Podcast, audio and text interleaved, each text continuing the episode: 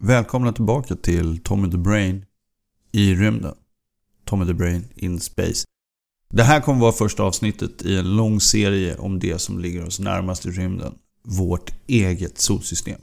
För att skoja till det lite tänkte jag att vi skulle angripa det, det hela utifrån och in. Från solsystemets yttre gräns till dess inre, eller som jag föredrar att säga det, nedre. Va? Jo, men om du tänker efter. Upp och ner brukar man säga att det finns inte i rymden. Men det är ju inte sant. Här på jorden finns ett ner och det är mot den gravitationssänka som är jorden. Det vill säga in mot jordens mitt. Ner, helt enkelt. Allt med gravitation har ett ner. Så solsystemets ner är helt enkelt inne i solen. Allt i solsystemet faller ner mot solen, men kan plötsligt avvika och falla mot ett annat ner. Till exempel Jupiter eller Saturnus, eller varför inte jorden själv. Nåväl. Innan vi börjar med den här fantastiska serien om hela vårt solsystem. Så tänkte jag bara mm, dra in några schyssta rymdnyheter.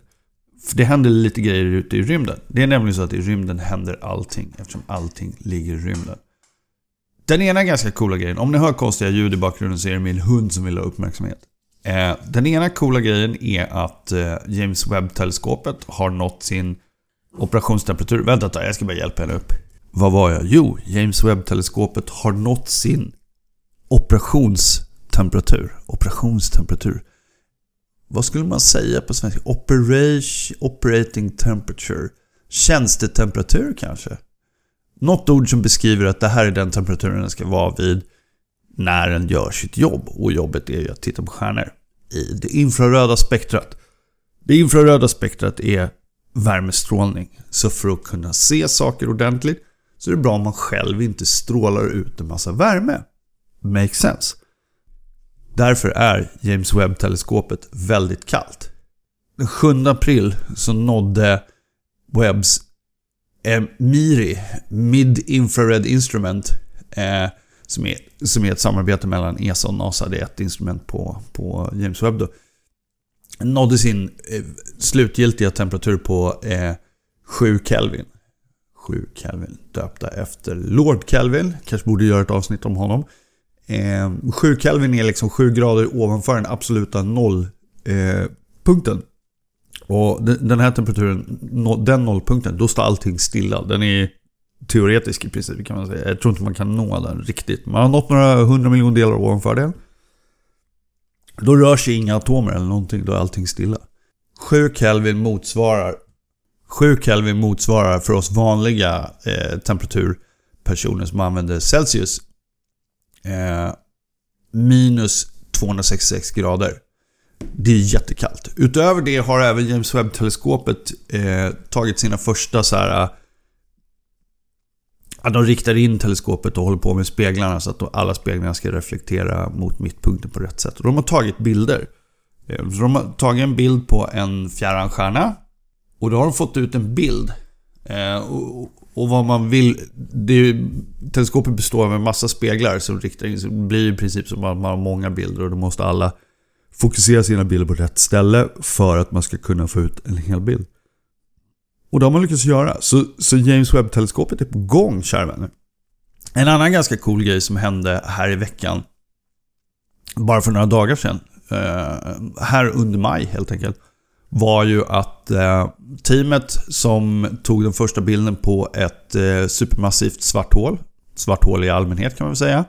Jag tror att det heter Event Horizon-samarbetet. Eh, eh, jag tror jag har pratat om det i ett tidigare avsnitt, men Event Horizon är alltså ett eh, teleskop där man bygger ett eh, man bygger ett teleskop genom att använda flera teleskop på jordens yta. Så att man får en lins som är lika stor som jorden för radio eh, för att fånga upp eh, strålning från svarta hål. De är så långt borta så att eh, de är väldigt, väldigt små. Det finns en jättebra video. Veritasium som är en av mina favoritkanaler har gjort en video om den här nya upptäckten. Det är inte en ny upptäckt egentligen. Eh, man har ju vetat att det finns ett svart hål i mitten av Vintergatan väldigt länge. Men nu har man alltså tagit en bild av det på samma sätt som man tog en bild av ett svart hål för något år sedan. Och det är ganska coolt. Eh, det är ganska coolt. Det är inte den bästa kommentaren.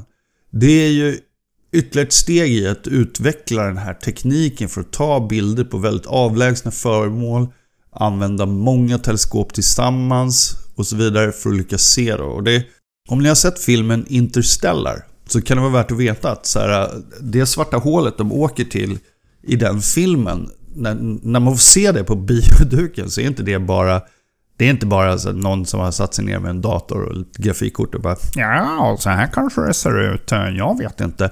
Utan killen som gjorde modellerna eh, för hur det svarta hålet skulle se ut, han, han, han är ju Nobelpristagare. Och eh, det, det arbetet de gjorde för filmen ledde till en vetenskaplig rapport. Och filmen gjordes före man tog det första fotot på ett svart hål. Och fotot på det svarta hålet ser ut som det svarta hålet i filmen. Så det är en ganska bra simulering av hur ett svart hål ska se ut. Nåväl, vi kanske måste göra ett helt avsnitt om det senare. Men idag ska vi prata om någonting jättekul. Nämligen Ortmolnet. Jag tycker det är svårt att uttala utländska namn ibland. Särskilt sådana här lite konstiga då. Det är, Oortmolnet är uppkallat efter en astronom som heter Jan Oort. Han är från Holland. Så hur uttalar de det? De kanske uttalar det Oort. Jag kan inte holländska. Nu kör vi! Vi vet alla var solsystemet börjar. Det är liksom där rakt upp och ner i namnet. Det börjar längst ner i gravitationsbrunnen. Vid solen. Sen ligger planeterna i sina banor på vägen ut ur solsystemet och alla planeter spelar sina specifika roller i vår och hela systemets historia. Ju längre ut vi kommer, desto mindre inflytande har solen. Men inflytandet tar aldrig slut egentligen. Om vi fortsätter i spåren av Voyager 2 och New Horizons så far vi förbi de trans... Det visar sig att jag kan inte säga trans, transneptuniska objekten. Om vi fortsätter i spåren av Voyager 2 och New Horizons så far vi förbi de transneptuniska objekten i Kuiperbältet. Pluto, en gång den nionde planeten, nu en del av en mängd intressanta dvärgplaneter långt där ute på sina långsamma omloppsbanor. Pluto tar mer än 200 år på sig för att fullborda ett varv runt solen. Men var tar det slut? Vad är själva gränsen för solsystemet? Och kan man förenkla det till ett sånt typiskt mänskligt begrepp som en gräns? För något år sedan nådde Voyager 2 en av gränserna, heliopausen. Slutet på heliosfären. Heliosfären är solens magnetosfär, astrosfär och atmosfär. Magnetosfären är solens magnetfält. Astrosfären är det utåtriktade solvindstrycket. Det är helt enkelt så att solens ljuset trycker atomer och partiklar ut från solen och det blir som en vind. Och eh, atmosfären, det är alla gaserna som finns i solsystemet som liksom eh, är gravitationellt bundna till solen. De bildar ett slags bubbla i det interstellära mediet som skyddar solsystemet från galaxens strömmar och egen påverkan. Men är det där solsystemet tar slut? Nej. Om man fortsätter sin resa över de avstånd som är helt obegripliga för oss här på jorden, tusen gånger så långt ut som Kuiperbältet, så når man slutet på solens gravitationella påverkan. Man anländer till Oortmolnet. Till saken hör att det är mellan 30 och 50 AU, astronomiska enheter, ut till Kuiperbältet. Alltså 50 gånger avståndet från jorden till solen. Ut till Ortmolnet är det enligt vissa modeller så långt som 3 ljusår. För mer än 2200 år sedan i antikens Kina tittade en astrolog upp mot himlen under goda förhållanden och noterade stjärnornas positioner. Man följde dem av astrologiska skäl. Stjärnornas betydelse för beslut och ja, allt möjligt var överdriven vid den här tiden. Astrologen noterade också i sina anteckningar att en kvaststjärna sågs i den norra riktningen och senare på året i den västra. En kvaststjärna? Frågetecken. Genom att noggrant gå igenom de kinesiska astrologernas anteckningar om kvaststjärnor har man kunnat dra slutsatsen att den kvaststjärna, eller komet, som observerades 240 år före Kristus av någon i Kina var Hallis komet. Det är förmodligen den mest kända kometen i världshistorien eftersom dess omloppsbana runt solen tar 76 år vilket lett till att vi kunnat observera den oavbrutet i mer än 2200 år. Halley fick ge namn till den efter att han listat ut att historiska observationer av en komet måste vara samma som den han observerade. Nej, han observerade den aldrig för den kom... Ah, ja, eh, han räknade ut att den skulle komma tillbaka, vilket den gjorde. Men efter hans död var då man gav den hans namn. Nåväl. Det är den mest kända kometen. Men varför snackar jag om kometer mitt i podcasten som om jag inte hade något bättre för mig att göra? Jo, för att ortmolnet är svaret på frågan var vissa kometer kommer ifrån. Grovt förenklat kan man säga att det finns två typer av kometer. Sådana som Halleys komet, som är korttida. 76 år är ju ingenting i ett kosmiskt perspektiv. Och de som är långtida. De korttida kometerna kommer förmodligen från Kuiperbältet eller andra platser som ligger i ekliptikan. Alltså det plan som planeterna snurrar runt solen i. Planet är som en skiva och det lättaste är för föremål att helt enkelt befinna sig i den skivan. Det är det vanligaste och det här beror på eh, konservation av, eh, på engelska heter conservation of angular momentum, men vad heter det? Ja, vridmoment. Eh, konservation av vridmoment. Så när solsystemet bildades så snurrar allting åt ett håll och det är lättare att allting fortsätter snurra åt det hållet. Och då på grund av hur eh, gravitation och eh, eh, vad heter den där kraften som inte finns? Centrifugalkraft och centripetalkraft funkar så blir det ett plan. Ett helt avsnitt kommer om det någon annan gång. Nej, det kommer inte komma ett avsnitt om centrifugalkraften. Sluta. De långtida kometerna däremot, de följer inte nödvändigtvis ekliptikan. De kan komma in mot solen i vilken märklig vinkel som helst. Vad är en komet? En komet är en isboll som åker in mot solen och när den närmar sig solen värms den upp och får en atmosfär, en koma, av gaserna som sprutar ut från den. Halley räknade även tillbaka i tiden och andra gjorde det senare. Så kunde man se att den här kometen noterats av antika astronomer. Den är med på Bajö-tapeten som föreställer slaget vid Hastings 1066. Svansen som bildas på en komet är inte bakom kometen utan snarare riktad ut från solen då solvinden värmer upp och trycker gaser ut från sig själv. Okej, för att gå tillbaka då. Det finns två sorters kometer. Korttida och långtida. Och man tror att man vet var de korttida kommer ifrån. Eh, Ernst Öpik, en astronom från Estland tror jag. Jag får kolla upp det här nu. Han hade idén för en lösning först. Varför man ibland säger Ort Öpik-molnet. Jan Ort uppväckte, återuppväckte idén på 1950-talet för att lösa en paradox. Ooh, nu kommer vi till kärnan i allt det här. Paradoxen. Egentligen kan man säga att paradoxen är det faktum att kometer inte kan bildas i omloppsbanan runt solen. Alltså inte i en sån bana där de åker in mot solen, släpper ifrån sig gaser och sen åker ut igen. De skulle ha försvunnit för länge sedan. Antingen genom att krocka med solen, en planet, eller genom att ha blivit av med all sin massa genom att solen har värmt upp dem tillräckligt mycket. Alltså det har ju, solen har funnits väldigt länge, 4 miljarder år. Så Ort och Öpik tänkte sig en, en reservoar av planetoider av is i ett moln runt solen. Eh, och det kan också förklara, eh, när man tänker sig att det är ett moln runt solen, det är som en boll av, av eh, isbitar runt solen på långt avstånd. Och det, det löser också idén med att de här långtida kometerna eh, inte kommer in i ekliptikan, det här planet som planeterna roterar runt solen. Utan de kan komma från vilken riktning som helst. De kommer också i sån mängd att de inte gärna allihopa kan, likt Oumuamua, vara besökare från andra solsystem. Som ni minns från det avsnitt så är det även så att om en komet rör sig tillräckligt fort så kommer den aldrig tillbaka till solsystemet. Men för att komma upp i den farten till att börja med så måste den börja sin resa utanför solsystemet. Eftersom inom solsystemet är det bara solsystemets gravitation, alltså solens gravitation som kan stå för accelerationen. Och den kan svårligen accelerera eh, kometen så att den far iväg och är borta för alltid. Nåväl. Vi har en massa långtida kometer som inte rör sig fort nog för att lämna solsystemet. De har banor som antyder att de kommer från en punkt som är 20 000 astronomiska enheter bort från solen. 20 000 astronomiska enheter. Kuiperbältet där Pluto ligger är alltså 50 astronomiska enheter bort från solen. Det är 50 gånger jordens avstånd. Det här är 20 000 gånger bort. Ortmolnet är en teoretisk konstruktion för att lösa en fråga. Det finns inte ljus nog där ute för att vi ska kunna observera någonting alls. Avståndet till det är dessutom så stort att Voyager 1, som är närmast och rör sig snabbast mot det, behöver ytterligare 300 år för att nå dit. Och batterierna i Voyager 1 tar slut 2025. De föremål som vi teoretiserar finns i Oort-molnet är så ljussvaga eftersom de bara reflekterar solljus och generellt är i princip helt svarta att om man hade ett teleskop likt James Webb-teleskopet fast med en spegel på 11 km istället för 6,5 meter så kanske man skulle kunna se dem. Om de var lika stora som Pluto.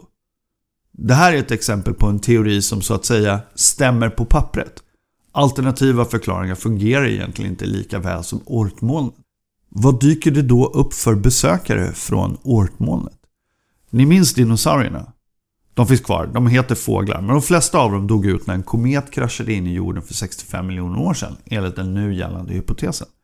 Den kometen kan ha kommit från Kuiperbältet eller Oortmolnet, där de flesta kometerna kommer ifrån. Den var, har man räknat ut, ungefär 12 km i diameter. För något år sedan hittade astronomer en släkting till den kometen. Jag vet inte varför jag säger släkting, de är inte direkt släkt med varandra. Eh, som tur är den här kometen ganska långt från jorden. Den största observerade kometen någonsin pratar vi om. På inte mindre än 140 km diameter. Det är alltså en komet som skulle täcka hela Storstockholm med sin uppenbarelse. Turligt nog för oss så dyker den inte upp i närheten av, av oss. Den har varit på väg in mot solsystemets centrum i mer än en miljon år och kommer aldrig komma närmare än typ Jupiters bana innan den vänder ut igen. Det som jag tycker är så intressant personligen med Ortmolnet är att det är en bra hypotes, men nästan omöjlig att bevisa. Det är förmodligen lättare för oss att upptäcka planeter runt stjärnor på tusentals ljusårs avstånd än det är för oss att hitta en enda komet i Oortmolnet. Vid Oortmolnet slutar, kanske, vårt solsystem och här slutar avsnittet. I nästa avsnitt gör vi ett nedslag bland dvärgplaneter, asteroider och kometer i Kuiperbältet. Vi ses då! Ja, jag vill lägga in en liten grej också om vad jag gör eh, med Patreon. Och eh, jag har några som stödjer. Ja, jag har ju eh, ett antal backare på Patreon. För att stödja podcasten så kan man eh, gå in på patreon.com snedstreck KidVHS Patreon stavas P-A-T-R-E-O-N. Eh, och jag har fem eh, stödjare. Eh, ja, ni vet vilka ni är. Jag ska inte lista era namn nu för jag har inte kollat om det är okej okay att jag säger vilka ni är som stödjer mig. Men jag tänker att det är bra att ibland säga, ja vad har du gjort för pengarna? Eh, och följande saker har jag gjort för pengarna nu. Eh, det ena är att jag har skapat ett konto, eller jag har skaffat ett betalkonto på en tjänst som heter Scribd. Jag har använt flera olika ljudbokstjänster i eh, mina dagar och det jag vill ha av en ljudbokstjänst är eh, ljudböcker på engelska. Tada! Eftersom eh, det, det det mesta vetenskapliga och populärvetenskapliga av värde publiceras på engelska och det görs ofta ljudböcker av det nu för tiden. Men vare sig Nextory, Storytel eller någon av de andra svenska tjänsterna har satsat seriöst på engelskspråkigt material. Och det är inte speciellt konstigt, det är inte som att jag är bitter mot dem. Då visar det sig att Scribd, jag blev tipsad om det från en annan podcast som jag kan rekommendera varmt. Den heter Our Fake History och handlar om så myter från historien. Typ så här Musashi eh, gjorde han 150 dueller. Och, eller eh, Atlantis, vad är grejen med det? Eller eh, Tor Heyerdahl, var han en eh, rasist? Eh, och svaret på den frågan är ja. Eh, men i alla fall. Eh, Scribd är en ljudbokstjänst men de har också böcker som är skrivna, artiklar och podcasts och så vidare. Eh, så vad man än vill eh, lyssna på och inom vilket område som helst så ding, där har de. Just nu lyssnar jag på en bok om eh, här, framtiden för världen när USA inte längre vill vara med i den globala världsordningen för att hålla haven säkra. Vem ska ta över då?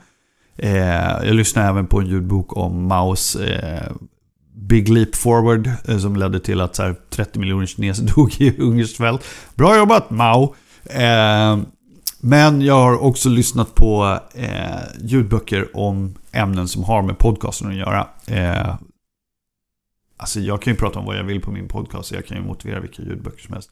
Men populärvetenskap och vetenskap. Jag har bland annat börjat lyssna på eh, Einsteins bok om den allmänna relativitetsteorin. Där han börjar lite kaxigt med att säga det här är inte svårt att förstå om man har en grundläggande förståelse för matte. Och man bara Va?